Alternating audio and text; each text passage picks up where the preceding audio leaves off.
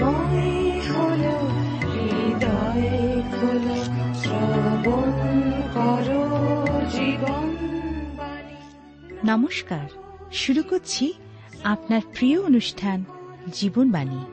জীবনবাণীর সকল শ্রোতা বন্ধুর প্রতি রইল আমাদের আন্তরিক প্রীতি ও শুভেচ্ছা। তারপর কেমন আছেন বন্ধু? আশা করি নিশ্চয়ই ভালো। আজকাল খবরের কাগজ খুললেই দেখা যায়, খুন, ডাকাতি ব্যভিচার এবং আরও দুর্বিষহ দুঃখজনক ঘটনা। কিন্তু কেন? মানুষের প্রতি মানুষের নেই কোনো সম্মান, নেই ভালোবাসা, নেই কোনো সহানুভূতি।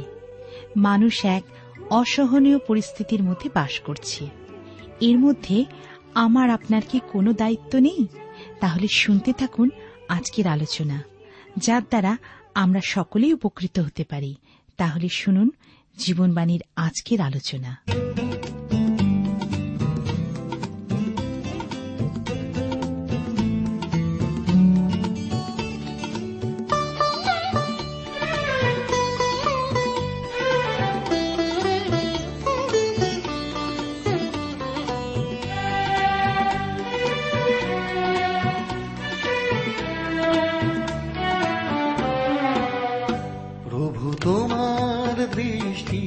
সতত আমায় ঘিরে থাকে, আমি হারাই না পথ, চলতি পথের কোনো বাকে।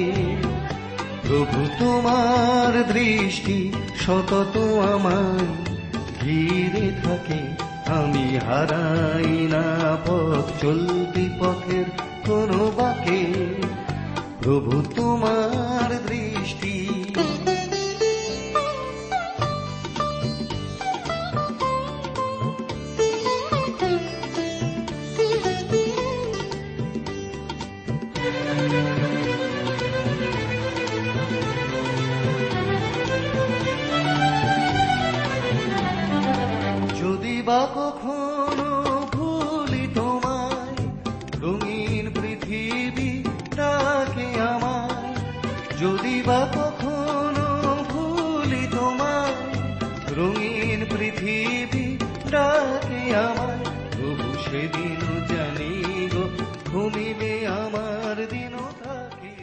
প্রিয় শ্রোতা বন্ধু, প্রভু যীশু খ্রিস্টের নামে আপনাকে জানাই আমার আন্তরিক প্রীতি, শুভেচ্ছা, ভালোবাসা।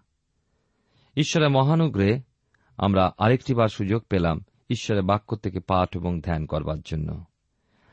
আমাদের ধারাবাহিক আলোচনায় বর্তমানে আমি আপনাদের কাছে সমিয়েল ভাববাদী পুস্তক থেকে আলোচনা করছি। দ্বিতীয় সমিয়েল তার ষোলর অধ্যায় পর্যন্ত আলোচনা শেষ করেছি গত অনুষ্ঠানে। আজকের সতেরো এবং আঠেরো অধ্যায় থেকে আলোচনা করব। সতেরো অধ্যায় শুরু করতে যাচ্ছি, তার পূর্বে একবার জিরুসালেমের রাজপ্রাসাদের দিকে আমরা একটু চেয়ে দেখি। অপসালম তার পিতার মন্ত্রী অইতফলকে সঙ্গে নিয়ে জিরুসালামে প্রবেশ করে সোজা রাজপ্রাসাদে পৌঁছেছেন। আর মন্ত্রী অইতফলের পরামর্শ চাইছেন, এখন আমার কর্তব্য কি? রাজপ্রাসাদের ছাদ, যেখানে একদিন দাউদ পায়চারি করতে করতে গোপনে মহাপাপ করলেন এবং সেই পাপের সাজাস্বরূপ রাজ্য, রাজধানী ও রাজপ্রাসাদ ছেড়ে পর্বত, গুহায় আশ্রয় নিয়েছেন। আজ সেই ছাদে দেখছি দাউদের বিচারের ছবি। দ্বিতীয় সমিয়েল তার বারো অধ্যায় এগারো বারো পদ ভাওবাদী নাথন দাউদকে বলেছিলেন যে রাজা, আপনি যে মহাপাপ করেছেন, এর জন্য সদাপ্রভু এই কথা কয়েন, দেখো আমি তোমার কুল হইতেই, তোমার বিরুদ্ধে অমঙ্গল উৎপন্ন করিব এবং তোমার সাক্ষাতেই তোমার স্ত্রীগণকে লইয়া তোমার আত্মীয়কে দিব, তাহাতে সে এই তোমার স্ত্রীগণের সহিত শয়ন করিবে। বস্তুত, তুমি গোপনেই কর্ম করিয়াছ, কিন্তু আমি সমস্ত ইসরায়েলের সাক্ষাতে ও সূর্যের সাক্ষাতে এই কার্য করিব। জিরুসালেম রাজপ্রাসাদের ছাতে দেখুন প্রকাশ্য দিবালোকে এক তাঁবু খাটানো হয়েছে। অইতফলের পরামর্শে এবং সেই পরামর্শ অনুযায়ী দাউদের উপপত্নী সেই তাঁবুতে প্রবেশ করছে, কেননা নূতন রাজা অপসালম তার জন্য অপেক্ষা করছে। এদিকে দাউদের দিকে যখন দেখি, দেখতে পাই অজেয় রাজা। দাউদ বিরাট রাজ্য স্থাপন করে কোথায় শান্তিতে থাকবেন তা নয়, কিন্তু এখন তার নিজ প্রিয় পুত্র অপশালম তাঁর শত্রু। দাউদের সামনে বিরাট চ্যালেঞ্জ। অপশালমকে পরামর্শ দিচ্ছে দাউদের দুইজন পুরাতন বন্ধু ও বিচক্ষণ মন্ত্রী অইতফল ও হুশয়। তবে অইতফল ও হুশয়ের পরামর্শ সর্বদা বিপরীতমুখী। সতেরোর অধ্যায় আমরা আলোচনা করব আপনার সামনে। যদি বাইবেল আছে, তাহলে নিশ্চয়ই করে আমার সঙ্গে খুলবেন। পাঁচশো এক পৃষ্ঠায় আমার সামনে যে বাইবেল রয়েছে, দ্বিতীয় সম্মেল তার সতেরো অধ্যায়, লেখা আছে এই কথা, অহিতফল অপসলমকে আরও কহিল, আমি বারো সহস্র লোক মনোনীত করিয়া অদ্য রাত্রিতে উঠিয়া দাউদের পশ্চাতে পশ্চাতে তাড়া করিয়া যাই, যখন তিনি শ্রান্ত ও শিথিল হস্ত হইবেন, সেই সময় হঠাৎ তাহাকে আক্রমণ করিয়া ভয় দেখাইব। তাহাতে তাহার সঙ্গী সমস্ত লোক পলায়ন করিবে, আর আমি কেবল রাজাকে আঘাত করিব। ঈশ্বর তারা আপন পঠিত বাক্যে দ্বারা আমাদেরকে আশীর্বাদ করুন। আসুন আমরা প্রত্যেকে যে যেখানে আছি সেইখানে প্রার্থনায় প্রভুচরণ তলে অবনত হই। প্রেমময় পিতা ঈশ্বর, অপূর্ব তোমার প্রেম, মহিমা, করুণা, দয়া আমাদের জীবনের সহবর্তী। তোমায় ধন্যবাদ দিই যে আমরা বহু বিষয় শিখছি। বাইবেলের ইতিহাসে, এই পৃথিবীর ইতিহাসে কেমনভাবে কত বিপদ সংকট এবং বিপরীত পরিস্থিতির মধ্যে দিয়ে তুমি কাজ করেছিলে। তোমার মনোনীতদেরকে তুমি চেয়েছিলে যেন তোমার জন্য ব্যবহৃত হয়, কিন্তু বহুবার তারা পতিত হয়েছিল। তথাপি প্রভু, তোমার কর্ম শেষ হয়নি। আজকে তুমি আমাদেরকে বুঝতে সাহায্য করো যে আমরা কত দুর্বল।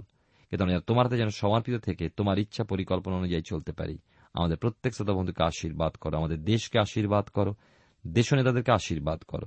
যিশুর নামে প্রার্থনা চাই। আমেন। প্রিয় শ্রোতা বন্ধু আপনি জীবনবাণীর অনুষ্ঠান শুনছেন। এই অনুষ্ঠানে আমি আপনাদের কাছে বাইবেলের পুরাতন নিয়মে দ্বিতীয় সমিয়েল তার সতেরোর অধ্যায় থেকে আলোচনা করছি। এখানে আমরা দেখলাম প্রথম দুই পদে যে অহিতফলের পরামর্শ এই, যে বারো হাজার সৈন্য নিয়ে দাউদকে আক্রমণ করে দাউদকে মেরে ফেলা, আর দাউদকে বধ করতে পারলেই অপসলম পুরোপুরি রাজা বলে স্বীকৃতি লাভ করবে। এখন অপসলম যদি ওই পরামর্শ গ্রহণ করে, তাহলে দাউদের সমূহ বিপদ ও মহাসংহার হবে। তিন, চার পদে দেখি, এইরূপে সমস্ত লোককে তোমার পক্ষে আনিব, তুমি যাহার অন্বেষণ করিতেছ তাহারই মরণ এবং সকলের প্রত্যাগমন দুই সমান। সমস্ত লোক শান্তিতে থাকিবে এই কথা অপসলমের ও ইসরায়েলের সমস্ত প্রাচীন বর্গের তুষ্টিজনক হইল। আমরা দেখি আর ওই নির্দয় পরিকল্পনা অপসলম স্বীকার করেও নিল, অনুমোদন করল। পাঁচ ছয় পদে পাই, তখন অপসলম কহিল, একবার অর্কীয় হুসয়কেও ডাকো। তিনি কি বলেন আমরা তাহাও শুনি। পরে হুসয় অপসলমের নিকটে আসিলে অপসলম তাহাকে কহিল ঐতফল এই প্রকার কথা বলিয়াছে। এখন তাহার কথানুসারে কার্য করা আমাদের কর্তব্য কি না? ভালোই হল, আমরা দেখছি যে হুসয়ও উপস্থিত ছিলেন এবং হুসয় এই কথা অপসলমকে বললেন অইতফলের ওই পরামর্শ ভালো হয়নি। দাউদ খুবই বিপদের মাঝে আছে সত্য এবং প্রস্তুত হবার জন্য সময়ের আয়োজনও এবং প্রয়োজনও আছে। আমরা দেখতে পাই, হুসয় বললেন, আপনি আপন পিতাকেও তাহার লোকদিওকে জানেন, তাহারা বীর ও তিক্তপ্রাণা এবং মাঠের ঋতবৎসা ভল্লুকির তুল্য আর আপনার পিতা যোদ্ধা, তিনি লোকদের সহিত রাত্রি যাপন করিবেন না। আমরা দেখি যে হুসয় দাউদের ভালোর জন্যই অপসলমকে পরামর্শ দিতে লাগলেন। তার পরামর্শ শুনলে মনে হবে সত্যিই তিনি অপসলমের মঙ্গলের জন্যই সুন্দর পরামর্শ দিচ্ছেন।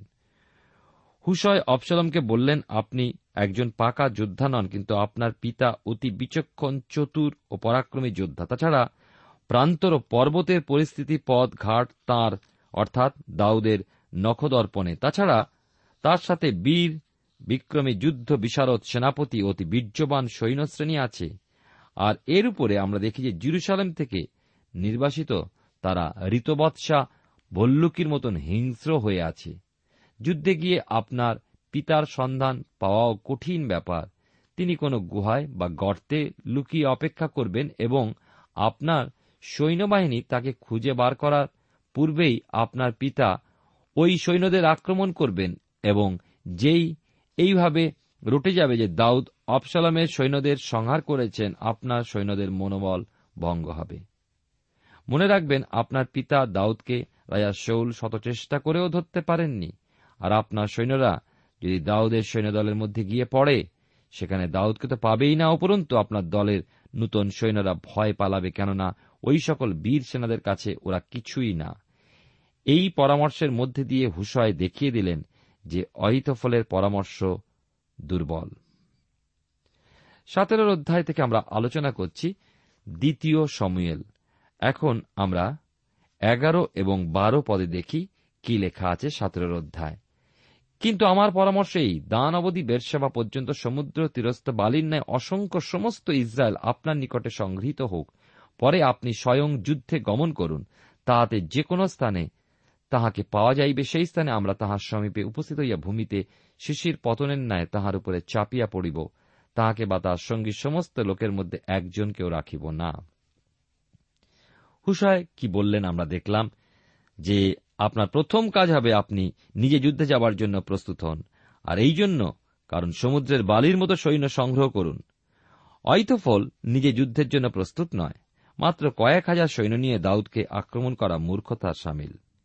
সংগৃহীত বিপুল সৈন্যশ্রেণী নিয়ে নিজে যুদ্ধে যান। রাজা হবার জন্য এটাই প্রয়োজন। আপনার পিতা এইভাবেই রাজা হয়েছিলেন। আপনার পিতা নিজের সেনাপতি ছিলেন। তাকে কিংকর্তব্য বিমূর না করতে পারলে আপনি কিন্তু যুদ্ধে জয় করতে পারবেন না। হুশয়ের পরামর্শ অপসলামের কাছে খুব ভালো লাগলেও ওই পরামর্শে দাউদ উপকৃতই হচ্ছিলেন।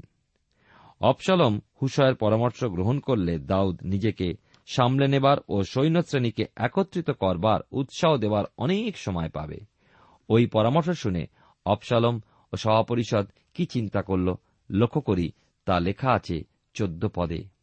সতেরোর অধ্যায়, চোদ্দ পদ, দ্বিতীয় সমরে লেখা আছে, পরে অপসালম ও ইসরায়েলের সমস্ত লোক কহিল অইতফলের মন্ত্রণার অপেক্ষা অর্কীয়, হুশয়ের মন্ত্রণা ভালো। বস্তুত সদাপ্রভু যেন অপসালমের প্রতি অমঙ্গল ঘটান, তজ্জন্য অইতফলের ভালো মন্ত্রণা ব্যর্থ করণার্থে সদাপ্রভু ইহা স্থির করিয়াছেন। আমরা দেখি, সভাসদেরা ও অপসালম এক বাক্যে স্বীকার করে নিলেন যে অইতফলের অপেক্ষা হুশয়ের পরামর্শ অনেক উত্তম। কিন্তু প্রিয় বন্ধু, মনে রাখবেন যে হুশয়ের পরামর্শে লাভবান হচ্ছেন কিন্তু দাউদ, এবং ঈশ্বরই হুশয়ের মুখ দিয়ে ওই সকল কথা বলাচ্ছেন দাউদের সুবিধার জন্য।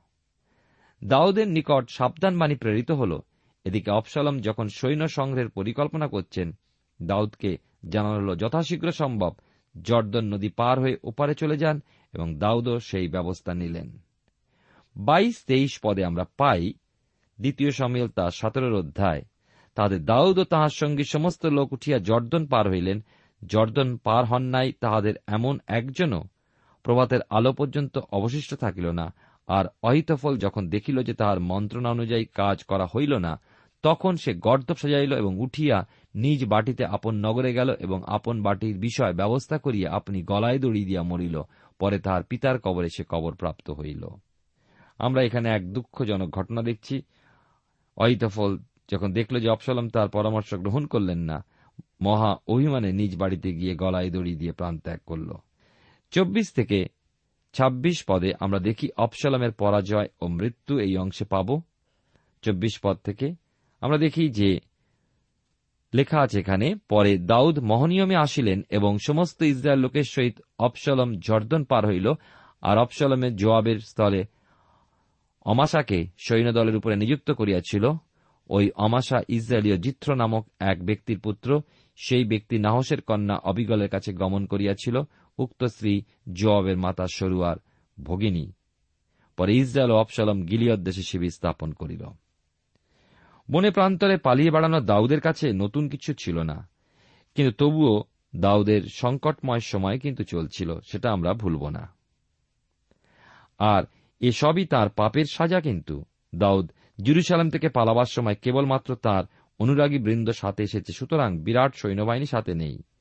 সাতাশ থেকে উনত্রিশ পদে পাই দাউদ মহনিয়মে উপস্থিত হইলে পর অম্মন সন্তান দিগের রব্বা নিবাসী নাহসের পুত্র সবি আর লোদ্রার নিবাসী অম্মিয়েলের পুত্র মাখির এবং রোগলিম নিবাসী গিলিদীয় বর্ষিল্লয় দাউদের ও তাঁর সঙ্গী লোকদের জন্য শয্যা, ডাবর, মৃতপাত্র এবং আহারার্থে গোম জব সুজি ভাজা, শস্য, শিম, মসুর ভাজা, কলাই, মধু ও দধি এবং মেষপাল ও গোদুগ্ধের পনির আনিলেন কেননা তাহারা কহিলেন, লোকেরা প্রান্তরে ক্ষুদিত শ্রান্ত ও পিপাসিত হইয়াছে। আমরা দেখি, বিশেষ করে এই চব্বিশ থেকে উনত্রিশ পদের মধ্যে বনে প্রান্তরে পালিয়ে বেড়ানো দাউদের কাছে নতুন ছিল না, কিন্তু তবুও দাউদের সংকটময় সময় চলছিল। আর আমরা দেখি যে একটা বিষয় লক্ষ্য করা যাচ্ছে যে দাউদ যখন মহনিয়মে এলেন, তখন আশপাশের তার অধীনস্থ কয়েকটি রাজ্যের গণ্যমান্য ব্যক্তিরা শাসকবৃন্দ দাউদের সঙ্গে সাক্ষাৎ করতে এগিয়ে এল। এর থেকে বোঝা যায় দুটি কারণে তারা দাউদের সাথে সাক্ষাৎ করল। প্রথমত অপসালামের প্রতি তাদের আস্থা ছিল না। কেননা তিনি প্রতারক খল প্রিয় দ্বিতীয়ত তাদের জানা ছিল যে দাউদ অজেয় বীর ও মহাপরাক্রমী, আর এই জন্য তারা দাউদের প্রতি রাজকীয় সম্মান প্রদর্শনের জন্য দান সাথে নিয়ে এসেছিলেন। ওই দানের মধ্যে নানা প্রকার খাদ্য সামগ্রী ছাড়াও তাদের জন্য শয্যা ও বিভিন্ন পাত্র সাথে এনেছিলেন। এদিকে দাউদ যুদ্ধের প্রস্তুতি নিচ্ছিলেন। এইবারে আমরা দেখব গৃহযুদ্ধ। দ্বিতীয় সমিয়েল তার আঠেরোর অধ্যায় আমরা এই বিষয়ে পাই। আপনাদের কাছে যদি বাইবেল রয়েছে, আবার অনুরোধ করব আমার সঙ্গে খুলবেন এবং আঠেরো অধ্যায় প্রথম কয়েকটি পদ আমরা পাঠ করব, যা আমরা পাব পাঁচশো তিন পৃষ্ঠাতে আমরা দেখব। আঠেরো অধ্যায় এক দুই পদে লেখা আছে, পরে দাউদ আপন সঙ্গী লোকদিওকে গণনা করিয়া তাহাদের উপরে সহস্রপতি ও শতপতিগণকে নিযুক্ত করিলেন আর দাউদ জবাবের হস্তে লোকদের তৃতীয়াংশ জবাবের সহদর সরুয়ার পুত্র অবিষয়ের হস্তে তৃতীয়াংশ এবং গাতীয় ইত্তয়ের হস্তে তৃতীয়াংশ সমর্পণ করিয়া প্রেরণ করিলেন। আর রাজা লোকদিকে কহিলেন, আমিও তোমাদের সঙ্গে যাইব। দাউদও নিজে যুদ্ধে যেতে চাইলেন। তিন পদে দেখি দাউদের সৈন্যরা তাকে সাথে নিতে চাইলেন না, যাতে কোনো প্রকারে তার সম্মান ক্ষুণ্ণ না হয়। চার থেকে পাঁচ পদে পাই তখন রাজা তাহাদেরকে কহিলেন, তোমরা যাহা ভালো বুঝো আমি তাহাই করিব, পরে রাজা নগরদ্বারের পার্শ্বে দাঁড়াইয়া রহিলেন এবং সমস্ত লোক শত শত ও সহস্র সহস্র হইয়া বাইর হইল। তখন রাজা জোয়াব অবিষয় উত্তয়কে আজ্ঞা দিয়া কহিলেন, তোমরা আমার অনুরোধে সেই যুবকের প্রতি অপসালমের প্রতি কোমল ব্যবহার করিও। অপসালমের বিষয় সমস্ত সেনাপতিকে রাজার এই আজ্ঞা দেবার সময় সমস্ত লোকই তাহা শুনিল। দাউদের জীবনের সর্বাপেক্ষা দুঃখপূর্ণ অধ্যায় এইটাই। নিজ সর্বপ্রিয় পুত্রের বিরুদ্ধে তাকে যুদ্ধ করতে হচ্ছে। আবার সৈন্যবাহিনী তাকে যুদ্ধক্ষেত্র থেকে দূরে সরিয়ে রাখছে। কেমন অবস্থা চিন্তা করুন। একটা ছেলে ফুটবল খেলতে খুব ভালোবাসে। সব ছেলেরা খেলতে যাচ্ছে আর সে দরজার পাশে দাঁড়িয়ে দেখছে। যুদ্ধ করা ও যুদ্ধে জয়লাভ করা দাউদের কাছে একটা খেলা। যে খেলায় তিনি কখনো পরাজিত হননি। আজ অসহায় বালকের মতো নগরদ্বারে দাঁড়িয়ে দেখছেন জবাব অবিষয় ঐত্যয় দাউদের তিনজন বীর, বিচক্ষণ, অজেয় সেনাপতি। প্রত্যেকে তিন তিন বাঘ সৈন্য নিয়ে যুদ্ধে রওনা হলেন। দাউদ কিন্তু প্রত্যেক সেনাপতিকে একই নির্দেশ দিলেন, আমরা লক্ষ্য করলাম, আমার প্রিয় সন্তান অপসালামের প্রতি কোমল ব্যবহার করো। দাউদ জানতেন যে ওই তিন সেনাপতির সঙ্গে যুদ্ধ করে জিতবে এমন বীর ইসরায়েলে নেই। তিনি নিজ হাতে তাদের যুদ্ধ কৌশল শিখিয়েছেন। দাউদ যে নির্দেশ দিলেন, সেটাকে আমরা অনুরোধই বলব। আর তিনি এত জোরে বলেছিলেন যে অন্যেরাও এই কথা শুনল। লক্ষ্য করুন ছয় সাত পদে কি লেখা আছে এখানে? আমি আপনাদের কাছে দ্বিতীয় সম্মেল তার আঠারোর অধ্যায় থেকে আলোচনা করছি। ছয় সাত পদে লেখা আছে, পরে লোকেরা ইসরায়েলের বিরুদ্ধে ক্ষেত্রে বাহির হইয়া গেল। ইফ্রাইম অরণ্যে যুদ্ধ হইল। সেই স্থানে ইসরায়েল লোকেরা দাউদের দাসদের সম্মুখে আহত হইল। আর সেই দিন তথায় মহাসংহার হইল। বিংশতি সহস্র লোক মারা পড়িল। গৃহযুদ্ধ হল ইফ্রাইমের অরণ্যে। কেমন দুঃখের কথা। কেন বলছি? গৃহযুদ্ধ ভাই ভাইকে নির্মমভাবে হত্যা করছে। কোনো মায়া নেই, দয়া নেই, সহানুভূতি নেই। হত্যা হত্যা। ঘন অরণ্যে কত মানুষ হারিয়ে যাচ্ছে। ইসরায়েল সৈন্যরা দাউদের সৈন্যদের সামনে দাঁড়াতেই পাচ্ছে না। মহাসংঘাত চলছে। আর এইভাবে ইসরায়েল সৈন্যরা ক্রমশ পরাজিত হচ্ছে। আমরা শুনলাম পাঠেতে কুড়ি হাজার লোক মরেছে। আট পদে আমরা দেখি, ফলত যুদ্ধ তথাকার সমস্ত অঞ্চলে ব্যাপ্ত হইল এবং সেই দিন খড়গ যত লোককে গ্রাস করিল, অরণ্য তদপেক্ষা অধিক লোককে গ্রাস করিল। অপসালামের সৈন্য শ্রেণীকে দাউদের সৈন্যরা বনের মধ্যে ঘিরে ফেলে তাদের পালাবার পথ বন্ধ করল। তখন ওই বনে অনেক লোক মারা পড়ল, অর্থাৎ তাদের আর তরবারির আঘাতে মরতে হল না। আসলে অপসালামের যুদ্ধ কৌশলটাই ভুল ছিল। দাউদের সৈন্যদের সাথে বনের মধ্যে যুদ্ধ করার পরিকল্পনাটা সে বুঝতেই পারেনি। আঠেরো অধ্যায় নয় থেকে দশ পদে দেখুন। আর অপসালম হঠাৎ দাউদের দাসগণের সম্মুখে পড়িল। অপসালম আপন খচরে চড়িয়াছিল। সেই খচর তথাকার বড় একটা এলাবৃক্ষের শাখার নিচে দিয়া গমন করাতে সেই এলাবৃক্ষে অপসালমের মস্তক বদ্ধ হইল। তাহাতে সে আকাশে ও পৃথিবীর মধ্যে ঝুলিয়া রইল।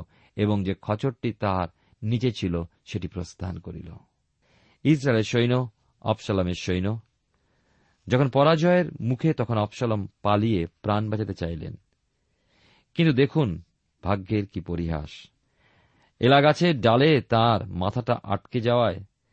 তিনি যে খচ্চরে, অর্থাৎ যে গাধায় চড়ে যুদ্ধ করছিলেন, সেটি তাঁর তলা থেকে পালাল। সুতরাং অপসালম গাছের ডালে ঝুলে রইলেন। কথাটা শুনলে রসিকতা মনে হয়, কিন্তু সত্যি রসিকতার বিষয় নয়। এগারো পদে দেখুন কি লেখা আছে। তখন জোয়াব এই সংবাদ দাদাকে কহিলেন, দেখো, তুমি তো দেখিয়াছিলে, তবে কেন সেই স্থানে তাহাকে মারিয়া ভূমিতে ফেলিয়া দিলে না? তাহা করিলে আমি তোমাকে দশ শেকল রৌপ্য ও একটি কোটিবন্ধ দিতাম। জোয়াব লোকটিকে যখন বললেন যে, তুমি অপসালমকে বধ করলেন না কেন আমি তোমাকে পুরস্কার দিতাম? ওই ব্যক্তি আশ্চর্য হয়েছিল কেন রাজার নির্দেশ সে নিজ কানে শুনেছিল। আঠেরো অধ্যায় বারো থেকে ১৩ পদে যখন আমরা আসি, সেখানে আমরা দেখি লেখা আছে এখানে, সেই ব্যক্তি জবকে কহিল, আমি যদ্যপি সহস্র শেকল রৌপ্য এই করতলে পাইতাম, তথাপি রাজপুত্রের বিরুদ্ধে হস্ত বিস্তার করিতাম না। কেননা আমাদেরই কর্ণগোচরে রাজা আপনাকে অবিষয়কে ঐত্যয়কে এই আজ্ঞা দিয়াছিলেন, তোমরা যে কেউ হও সেই যুবক অপসলমের বিষয়ে সাবধান থাকিবে। আর যদি আমি উহার প্রাণের বিপরীতে বিশ্বাসঘাতকতা করিতাম, রাজা হইতে তো কোনো বিষয় গুপ্ত থাকে না। তবে আপনি আমার বিপক্ষ হইতেন। দেখুন, এইখানে ওই লোকটি নির্ভয়ে জবকে উত্তর দিল, আমি যদি রাজপুত্রকে বধ করতাম, আপনি নিজে রাজাজ্ঞা লঙ্ঘনের জন্য শাস্তি দিতেন। চোদ্দ থেকে সতেরো পদে দেখি অপসলমের মৃত্যু হলে পর জব দেখলেন বিদ্রোহ দমন হয়েছে। তবুও আইনের চোখে জবাব দোষ করলেন কেননা রাজার আজ্ঞা লঙ্ঘন করা হল।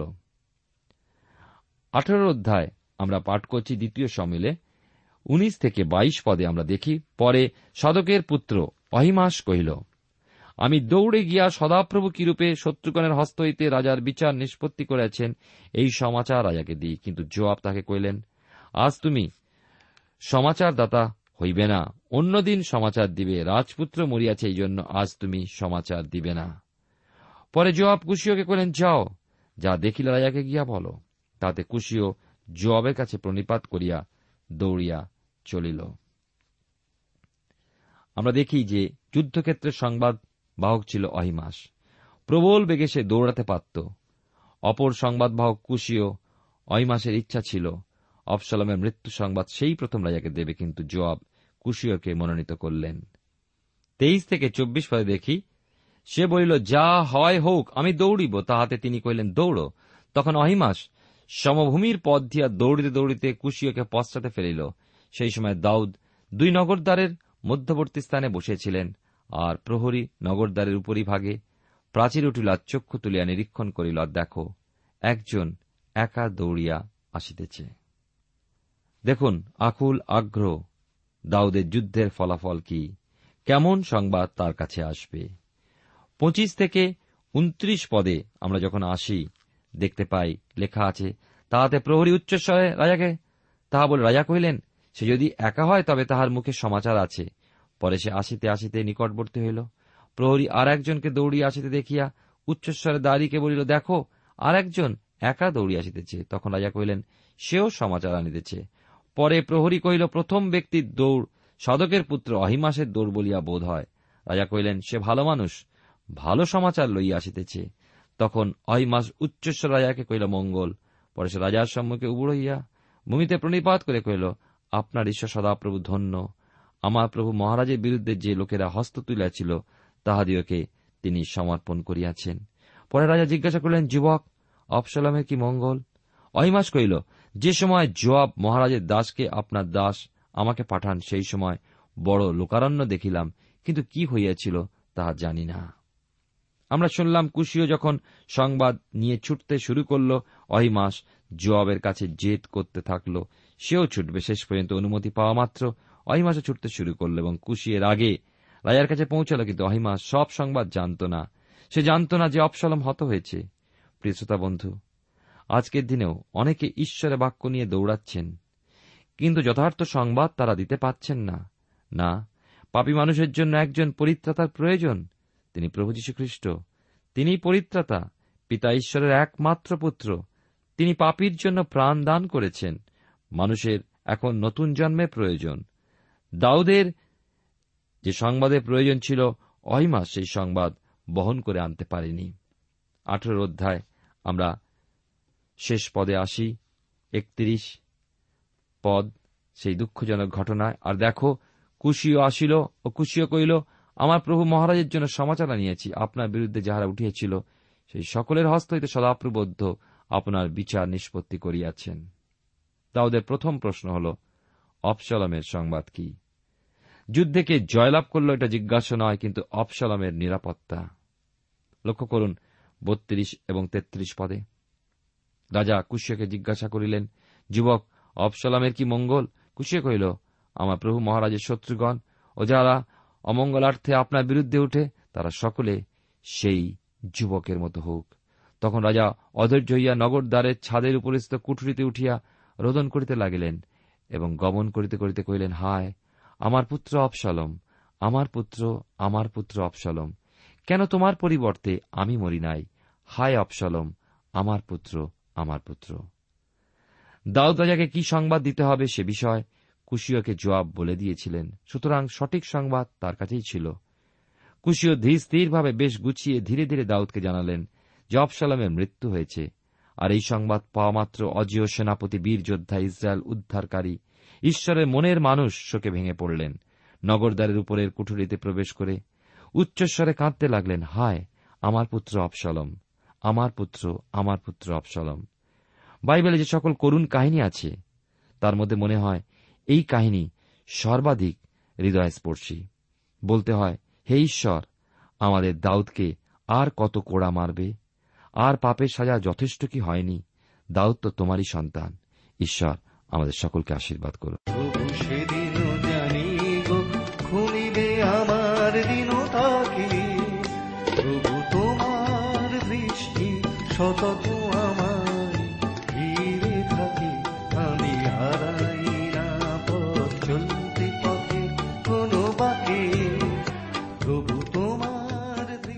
প্রিয় শ্রোতা বন্ধু, এতক্ষণ শুনে বাইবেল থেকে জীবনবাণীর আজকের আলোচনা।